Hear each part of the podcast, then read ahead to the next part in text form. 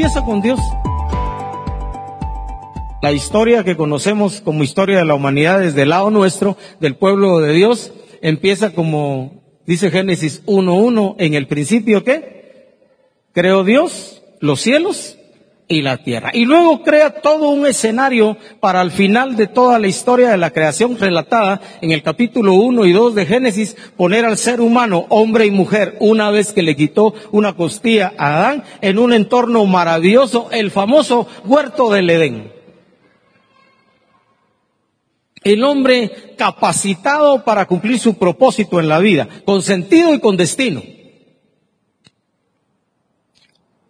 Responsable, trabajador, porque Dios lo puso a cuidar el huerto, a labrarlo, porque tenía que llevarlo a un desarrollo, a una productividad. Dios le proveyó de todo lo necesario y a la vez le proveyó al ser humano, a Adán y Eva, las herramientas para poder hacer producir la tierra creados a imagen y semejanza de Dios, como todo ser humano, usted y yo, y el peor pecador que hay hoy en la humanidad, creado a imagen y semejanza de Dios, distorsionada por el pecado, pero a imagen y semejanza de Dios, ese peor pecador.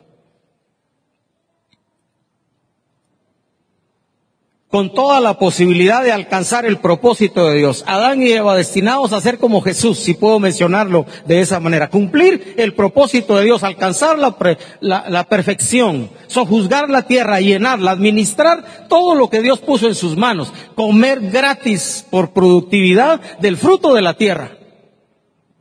Fantástico el huerto del Edén. Pero allá en la misma historia bíblica también está el momento en que Luzbel, Ezequiel, si no recuerdo mal, 14, Isaías 28, o al revés, Ezequiel 28 e Isaías 14, está el famoso momento en el que Luzbel, un querubín grande y protector, se revela y él lo único que quiso es ser semejante a Dios. Y con esa misma lucha en el corazón, tentó a Adán y Eva, primero a Eva, porque le dijo lo que pasa es que Dios sabe que si ustedes comen de ese fruto del árbol de la ciencia, del bien y del mal, ustedes serán semejantes a Dios y conocerán el bien y el mal. Y Eva fue seducida primero y por supuesto después Adán, porque los dos son 100% responsables de lo que hicieron. Y perdieron de vista el propósito y el plan original con el que Dios los creó. Pecaron. Y usted recuerda la historia. ¿Se cubrieron con qué? Con hojas.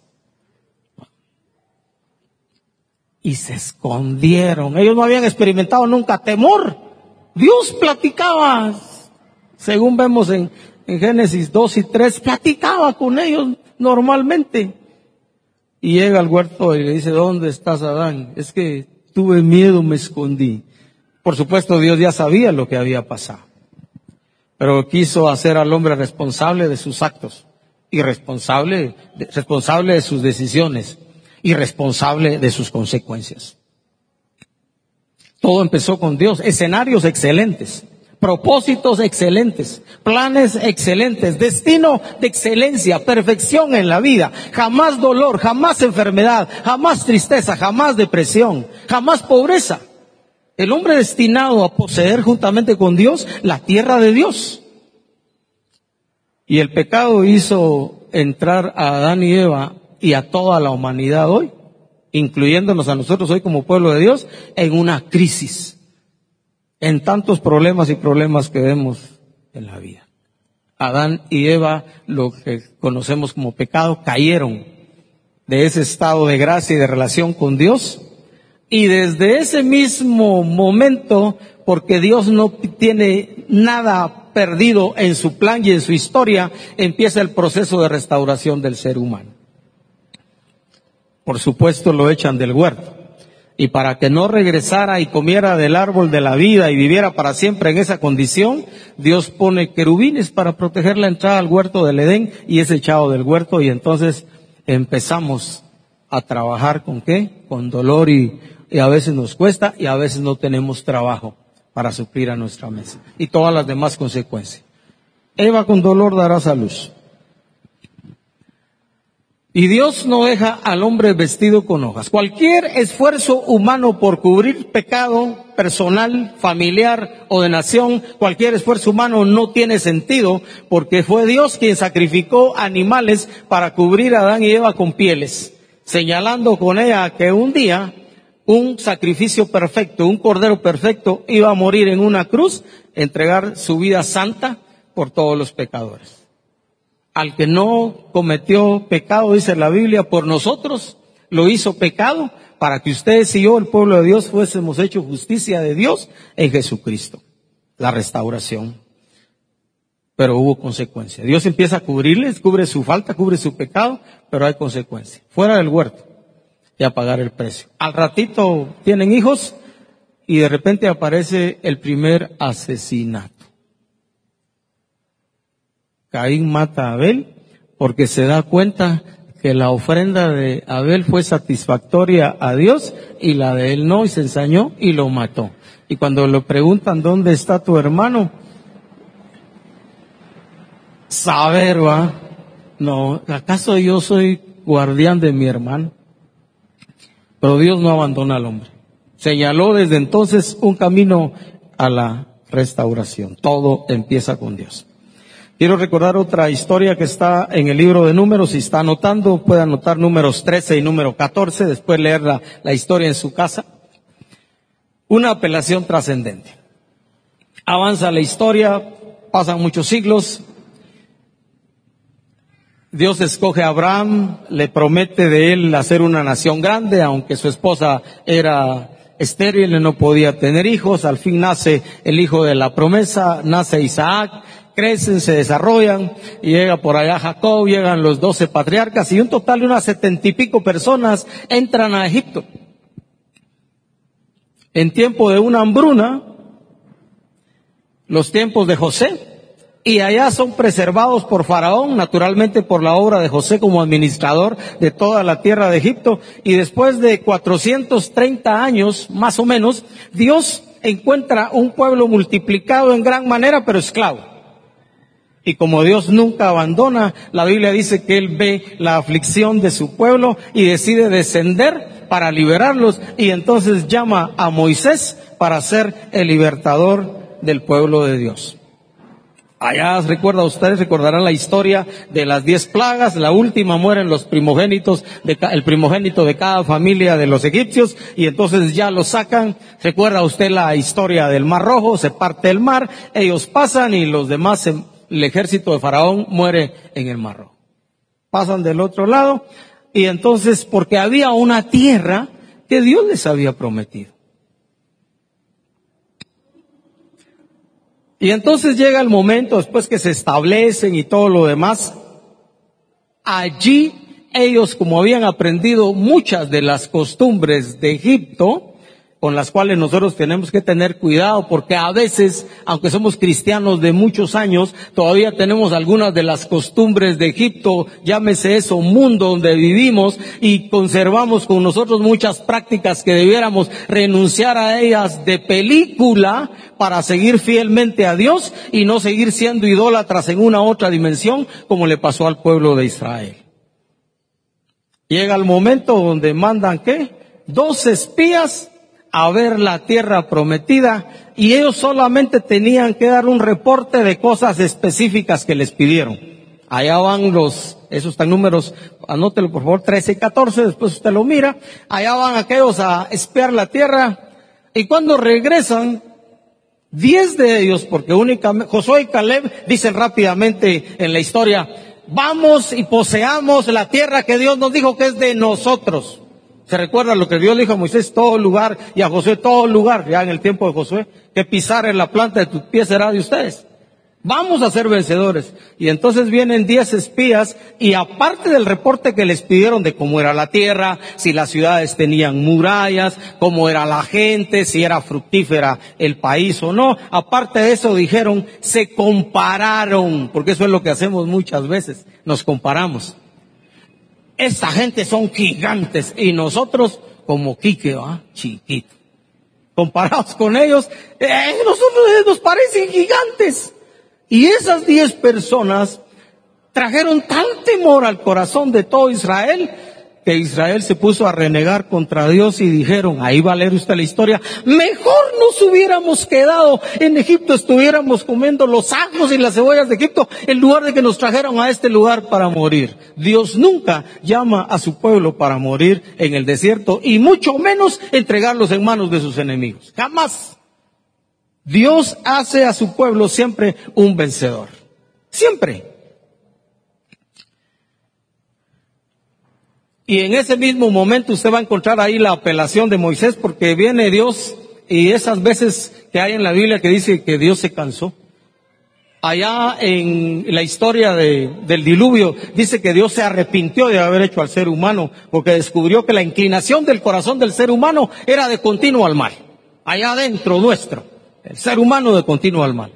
Y decidió matar a todos gracias a Dios aparece una palabra gracia y en la Biblia dice, mas Noé halló gracia a los ojos de Dios. Entonces preserva la vida de Noé, la de sus hijos y la esposa de cada uno de sus hijos y de ahí se vuelve a poblar toda la tierra.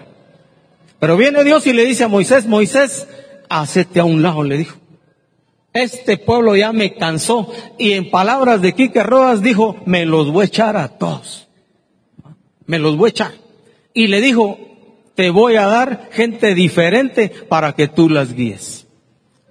Y viene Moisés y apela a Dios y su carácter. Le dice, Dios no hagas semejante cosa porque la gente que sabe, que supo que tú nos sacaste de Egipto, formaste una gran nación y, y nos sacaste ahora va a decir para matarlos. Dios los sacó. No hagas tal cosa. Van a hablar de ti. Y Dios escucha la apelación de Moisés y le dice, va, está bueno pues. Y le, Moisés le dice, perdonanos, perdonalos. Y los perdona. Pero luego dice Dios, porque como decía Giovanni el domingo, nuestras decisiones traen? Consecuencias, ¿verdad? Está bueno, los perdono. Pero así como los espías recorrieron la tierra prometida que yo les doy, que es de ustedes ya, 40 días, este pueblo que pensó que ellos eran gigantes y que los soldados iban a caer en manos de ellos, este pueblo quedará 40 años en el desierto hasta que mueran todos los incrédulos.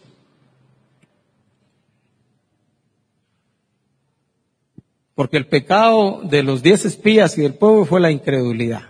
Dios les había dicho, la tierra es de ustedes.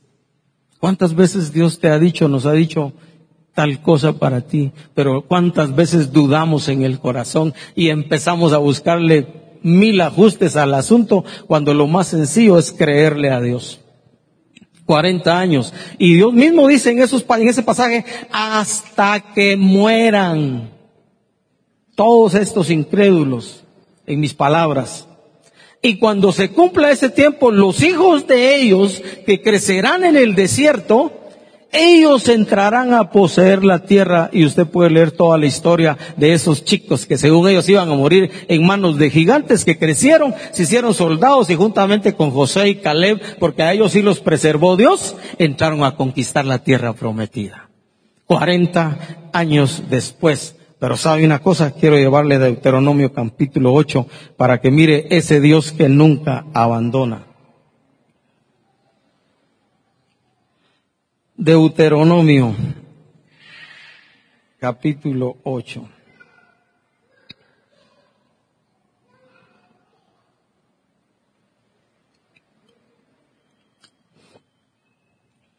Y vamos a empezar en el versículo 2.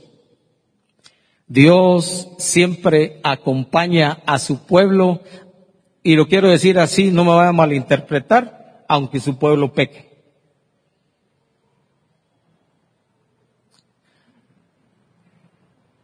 Ahí estamos. Dice, vamos a empezar en el uno, por favor, perdón. Ya van a entrar a la tierra prometida y está recordando algunas cosas. Cuidarán de poner por obra todo mandamiento que yo les ordeno hoy para que vivan, sean multiplicados y entren y posean la tierra que Jehová prometió con juramento a sus padres. Y luego mire lo que dice, y te acordarás de todo el camino por donde te ha traído Jehová tu Dios estos cuarenta años en el desierto. Mire lo que dice después, para afligirte, para probarte para saber lo que había en tu corazón, si habías o no de guardar sus mandamientos. Y miren lo que dice después. Porque así es Dios. A veces el, Dios de amor pensamos que eh, Dios también es un padre que tiene carácter, que quiere corregirnos. Y te afligió. ¿Ah? Y te hizo tener hambre y te sustentó con maná, comida que no conocías tú ni tus padres la habían conocido, para hacerte saber que no solo de pan vivirá el, hombre, más de todo lo que sale de la boca de Jehová vivirá el hombre. Mire lo que dice el 4, Dios acompaña, aún en los tiempos de crisis, usted y yo podemos tener garantizado nuestro vestido y nuestra comida. Tu vestido nunca se envejeció. Hay que comprar ropa marca desierto, digo yo. Le dura uno 40 años y bien cuidadita por las mujeres que lavan calidad o las lavadoras que se usan bien. Tu vestido nunca se envejeció sobre ti. Ni el pie se te ha hinchado estos 40 años. ¿Usted se puede imaginar? Camina que, sí, ¿cómo cansa usted? Más en el empedrado de la antigua, dicen algunos. Y Dios cuidó hasta que sus pies no se hincharan. Mire qué delicado es Dios. Porque sabe que si nos duelen los pies, nos duele hasta la cabeza a usted. De verdad. Cinco. Reconoce a sí mismo en tu corazón. Mire, eso hay que aprenderlo. Que como castiga el hombre a su hijo, así Dios, Jehová, te castiga. Ah, qué amor va usted. A veces en las crisis pataleamos, hablamos de más, eh, de todo hacemos y se nos olvida que una que otra vez en la vida Dios tiene que hacernos pasar por esta situación. La escuela de Dios no es una escuela de rosas sin espinas. Y la vida de la que Dios nos llamó jamás va a ser así. Gracias a Dios, los líderes que nos enseñaron a nosotros nunca nos dijeron eso. A mí nunca me dijeron, después que Jesús llegó a mi corazón, Quique, tus problemas se acaban de hoy en adelante, algunas veces, mira, de hoy no tengas en pena, desde hoy en adelante no tengas pena, Dios va a estar contigo, sí, pero hay que decirles, mira, eh, eh, de hecho algunos dicen que ser cristiano significa que más problemas tienen en la vida. Yo gracias a Dios no creo eso. ¿ah? Pero le cuento que yo después de conocer a Jesús, la cosa en la familia se puso alegre y otro día hablamos de eso. Con los amigos no digamos.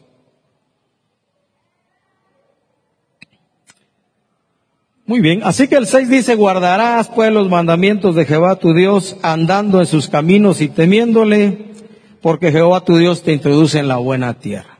Él te va a prosperar. Tu pie no se hinchó, tu ropa no se gastó, y en diferentes ocasiones y permanentemente, porque fueron 40 años, Dios instaló ríos de agua viva en el desierto donde no había para que el pueblo de Israel bebiera y les hizo caer maná del cielo. Y cuando ya se cansaron, ¿se recuerda esa historia también? Porque uno a veces se cansa, otra vez frijoles. Eh, los israelitas dijeron otra vez maná, otra vez maná, otra vez lo mismo. Y entonces queremos carne, dijeron, queremos carne. Hicieron ola, todos los del pueblo de Israel queremos carne, y sabe que Dios les concedió los deseos de su corazón, no eran correctos, no eran buenos, y dice que les dio carne hasta que les salió por las narices. Literalmente eso dice la Biblia. Les dijo, eh, del maná les dijo, recojan cada día su porción, el viernes recogen dos para el día sábado. Ah, no, ellos pensaron que sábado eh, guardaron tanto que se les engusanó de un día para otro, lunes, martes, miércoles. Y algunas veces, como en el caso de Israel, que pedimos carne, a veces Dios nos va a conceder lo que pedimos, aunque no sea lo mejor para nosotros.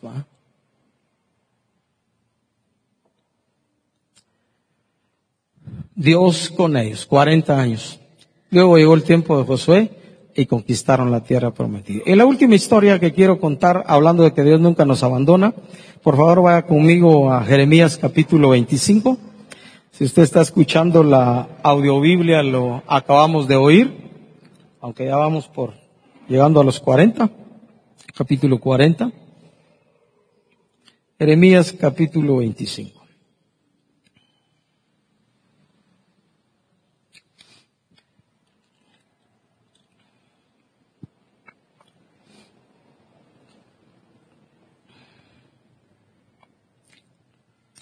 El pueblo de Israel, el pueblo de Dios, tiene un llamado muy particular. Tuvo un llamado, tiene un llamado particular. Dios nunca va a dejar de amarles, dice el profeta Jeremías, eh, prometido estar con ellos. Les habló de hacerles fructificar el desierto y lo han hecho los judíos y cuántas promesas más que hay para ellos.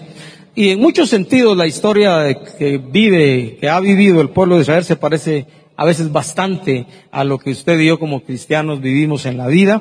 Una vez yo me recuerdo, lo he dicho una que otra ocasión, juzgué al pueblo de Israel por ser tan cabezas duras y luego caí en la cuenta que yo era peor porque tengo toda la historia de ellos, tengo el nuevo pacto, tengo al Espíritu Santo morando en mi corazón y a veces todavía se me ocurren cosas que no debieran ocurrirse. Así que en Jeremías capítulo 25 del 3 en adelante dice esto el profeta Jeremías. Y yo le puse a este puntito, cuando la medicina se acaba, cuando ya en la farmacia no hay remedios.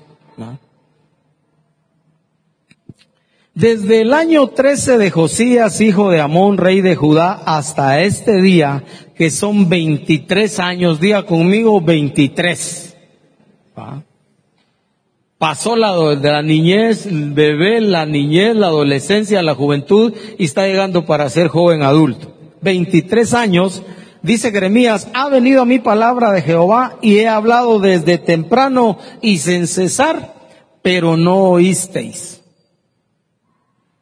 Entonces puede imaginar a un profeta, esos de Dios, 23 años, habla, que habla, que habla, que habla, que habla, que habla, que habla, porque son 23 años y hablar y hablar otra vez. Y luego dice Jeremías, ustedes no quisieron. Y entonces el 4 dice, y envió Jehová a ustedes todos sus siervos los profetas, enviándoles desde temprano y sin cesar, pero no oyeron ni inclinaron su oído para escuchar cuando decían, vuélvanse ahora de su mal camino y de la maldad de sus obras y morarán en la tierra que les dio Jehová a ustedes y a sus padres para siempre. Ellos ya estaban en su tierra, ellos ya habían llegado al tiempo de los reyes. Ellos ya tenían sus posesiones, tenían sus construcciones, tenían sus murallas, podían tener el cuidado permanentemente de Dios si tan solo le hubieran hecho caso a los profetas de Dios o si tan solo antes de los profetas hubieran obedecido a Dios. Dios les había dicho no vayan en pos de dioses ajenos, no les sirvan, no les adoren, ni me provoquen a ira con la obra de sus manos, y no les haré mal. O sea, todo en manos del pueblo de Israel, no en manos de Dios. Y dice el versículo 7, pero no han oído, dice Jehová, para provocarme a ira con la obra de sus manos para mal de ustedes. En otras palabras, con sus manos ellos hicieron ídolos, porque era lo que habían aprendido y aprendieron de las naciones que también, eh, donde poseyeron la tierra. Por tanto, así ha dicho Jehová de los ejércitos, por cuanto no han oído mis palabras, he aquí enviaré y tomaré a todas las tribus del norte, dice Jehová, y a Nabucodonosor, rey de Babilonia, mi siervo, y los traeré contra esta tierra y contra sus moradores y contra todas estas naciones en derredor, y los destruiré y los pondré por escarnio y por burla y en desolación perpetua. Y haré que desaparezca de entre ellos la voz de gozo, la voz de alegría, la voz de desposado y la voz de desposada, ruido de molino y luz de lámpara. Toda esta tierra será puesta en ruinos y en espanto y servirán estas naciones al rey de Babilonia 70 años.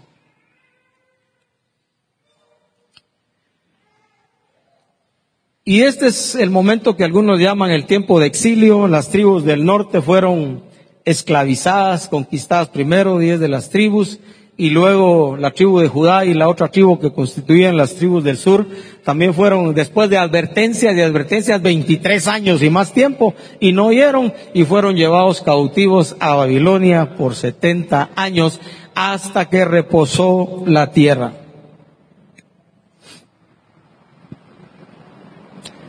Y cualquiera de ellos hubiera podido pensar, aunque Dios se los había advertido también, Dios nos abandonó. Es más, como Dios sabía que Nabucodonosor iba a conquistar a través del profeta Jeremías, le aconsejó a los reyes, mejor entréguense.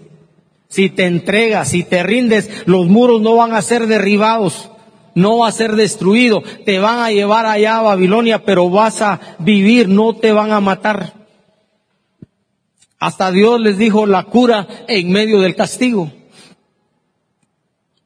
Y de todas maneras, como no huyeron a Jeremías en todo esto, pues llegaron los 70 años. Pero Dios nunca los abandonó. Para ir terminando, yo quiero llevarles a Jeremías 29. Por favor, allá adelantito. Esta es una carta que Jeremías le envía a la gente que está prisionera. Me llama la atención. Al final de cuentas, Dios les dijo, lo mejor para ustedes es que se vayan al cautiverio. Los que se entreguen y estén vivos en el cautiverio, muchos de ustedes todavía van a regresar a este lugar y sus hijos van a regresar a este lugar. Pero si se quedan aquí, los van a matar. Entonces en Jeremías 29 hay un pasaje que usted va a recordar. ¿Se recuerda ese pasaje que muchos tienen en su casa? Porque yo sé los pensamientos que tengo de vosotros, pensamientos de bien y no de mal, para darles lo que esperan o para darles un futuro y una esperanza, está aquí en muchos sentidos a veces sacado de contexto. Porque aquí en ese contexto es que fue usado ese pasaje. Estas son las palabras de la carta que el profeta Jeremías envió de Jerusalén a los ancianos que habían quedado de los que fueron transportados, es decir, a los que están vivos, y a los sacerdotes y profetas y a todo el pueblo que Nabucodonosor llevó cautivo de Jerusalén a Babilonia, después que salió el rey Jeconía, la reina, los del palacio, los príncipes de Judá y de Jerusalén, los artífices y los ingenieros de Jerusalén. La carta la envió por mano de Laza, hijo de Safán y de Gemarías, hijo de Ilcías, a quienes envió Sedequía, rey de Judá, Babilonia, a Nabucodonosor, rey de Babilonia. Decía el escrito de Jeremías a los de Israel. Así ha dicho Jehová de los ejércitos, Dios de Israel, a todos los de la cautividad que hice transportar de Jerusalén a Babilonia. Imagínense Dios convenciendo a Nabucodonosor para que destruya Jerusalén y los lleve cautivos llama a Nabucodonosor su siervo. Y este es el consejo que les da estando ellos cautivos, porque allá usted se puede imaginar la tristeza de uno en una tierra extraña porque lo conquistaron y se lo llevaron a vivir a otro lado donde uno, no posee nada más que lo que le den o lo que logre tener en ese lugar. No es mi casa, no es mi terreno y sé que voy a estar ahí 70 años por juicio de Dios. Usted se puede imaginar la desolación en el corazón. Llegó un momento en el que los que sabían tocar ya ni cantaban canciones, ni cantaban a Dios. Y vienen los de ahí y les dicen, cántenos algunas de las cantones de Sión. Y ellos dicen, ¿cómo cantaremos en tierra extraña? ¿Cómo cantaremos? ¿Cómo adoraremos a Dios siendo esclavos? Y mira el consejo que les da Dios, que esos 70 años los acompañó en el cautiverio. Edifiquen casas y habítenlas. Planten huertos, coman del fruto de ellos cásense y engendren hijos e hijas. Den mujeres a sus hijos y den maridos a sus hijas para que tengan hijos e hijas. Multiplíquense ahí y no se disminuyan. Porque Dios le ofreció a Israel ser una nación grande y el riesgo que había ahí era disminuirse. Ellos se entristecieron tanto que perdieron de vista los planes originales de Dios. Fructificad y multiplicados y llenad la tierra. Y mire el siete para los que estamos en Guatemala o algún día vamos a otra nación. En tiempo de bloqueos y sin bloqueos. Y procuren la paz de la ciudad a la cual les hice transportar y rueguen por ella a Dios, a Jehová, porque en su paz tendrán ustedes paz. Yo bendigo esta mi nación permanentemente. La tierra en la que Dios me dio, no tengo otra como nación donde nací oro por ella. Me entristecen y me duelen muchas cosas que quisieran diferentes. Hago lo que puedo hacer en mi familia y en medio de ustedes y donde quiera que voy. Pero más no puedo hacer. Pero sí puedo orar y sí puedo clamar a Dios por mi nación y por mi país. Hoy voy a procurar la paz de ella porque en la paz de Guatemala yo tendré paz. Y aún en medio de la esclavitud y el cautiverio, hay esperanza para el pueblo de Israel. Dios les había prometido, después que pasen los 70 años, les regresaré a este lugar y todo esto que fue destruido será reconstruido. En medio de ellas, en el versículo 8, no lo vamos a leer, se despertaron algunos profetas mentirosos que les decían que pronto iban a salir y algunos hasta les dijeron que no iban en, en cautiverio. Y vamos a leer el versículo 10, por favor. Esto es lo que Dios había determinado y así fue como vamos a leer en el libro de Esdras. Porque así dijo Jehová, cuando en Babilonia se cumplan los setenta años, yo les visitaré. Despertaré sobre ustedes mi buena palabra para hacerles volver a este lugar y luego viene ese pasaje. Esto es lo que Dios estaba pensando en ese tiempo porque yo sé los pensamientos que tengo acerca de ustedes, dice Jehová, pensamientos de paz y no de mal, para darles el fin que esperan. ¿Y que esperaban ellos? Regresar a su tierra. En ese contexto fue dicho ese pasaje. Y en 70 años que estuvo allá, cautivo, Israel aprendió un poquito más, que era el pueblo del único Dios verdadero. Entonces me invocarán, versículo 12, y vendrán y orarán a mí y les oiré. 13, y me buscarán y me hallarán, porque me buscarán de todo su corazón. 14, y seré hallado de ustedes, dice Jehová, haré volver vuestra cautividad y les reuniré de todas las naciones y de todos los lugares a donde os arrojé, dice Jehová, y les haré volver al lugar de donde les hice llevar. Y terminamos en Esdras, por favor, capítulo 1, cuando se cumplieron está atrás de Esdras capítulo 1. Porque Dios es fiel. Dios les acompañó. Y 70 años después, Dios despierta el corazón de otro rey, a quien llama su ungido. En otra parte de la Biblia, Esdras capítulo 1, en el primer año de Ciro, rey de Persia, para que se cumpliese la palabra de Jehová por boca de Jeremías, despertó Jehová el espíritu de Ciro, rey de Persia, el cual hizo pregonar de palabra y también por escrito por todo su reino, diciendo, así ha dicho Ciro, rey de Persia, Jehová el Dios de los cielos me ha dado todos los reinos de la tierra y me ha mandado que le edifique casa en Jerusalén que está en Judá. Quien haya entre vosotros de su pueblo, sea Dios con él y suba a Jerusalén que está en Judá y edifique la casa de Jehová Dios de Israel. Él es el Dios, la cual está en Jerusalén. Y todo aquel que haya quedado en cualquier lugar donde more, ayúdenle los hombres de su lugar con plata, con oro, con bienes y ganados, y además de ofrendas voluntarias para la casa de Dios, la cual está en Jerusalén, y como fruto de ese escrito de Ciro, se levantan los líderes y el resto del pueblo, y setenta años después, acompañados por Dios, regresan a reedificar Jerusalén. Y después de que ya están en sus casas, el libro de Esdras declara en el capítulo 3 que fueron al fin a poner el altar de Dios sobre su base para ofrecer sobre él sacrificios a Dios. Una vida consagrada y dedicada a Dios. Dios nunca ha abandonado a Israel y Dios nunca ni Jesús abandonarán a su iglesia, a ti y a mí. Él es una realidad presente en ti y en mí, independientemente de las circunstancias que nos toquen pasar. Yo estoy agradecido mucho con Dios por ello. ¿Estamos agradecidos por eso? ¿Por qué no nos ponemos de pie? Le damos una fuerte ovación de palmas a Dios agradeciendo su acompañamiento, su cuidado, su presencia, su realidad en nuestra vida. Gracias Señor por siempre estar allí. El hecho de que tu pueblo haya contado contigo, Señor, en tiempos de crisis, hablamos hoy de tres historias bíblicas que nos lo comprueban, para nosotros es un testimonio de que estás con nosotros y que nunca nos dejarás. Nosotros hoy somos lo que llaman el Israel espiritual de Dios. Somos tu pueblo, somos la iglesia. Jesús es nuestro Señor, es nuestro Salvador, es nuestro Redentor. Padre, tú eres nuestro Dios, Dios bueno. Padre nuestro que estás en los cielos, bendícenos, llénanos, tócanos, haznos conscientes de tu realidad en nuestra vida. Que por tu mismo Espíritu sepamos que estás allí y como nunca nos has dejado hasta hoy, nunca nos dejarás.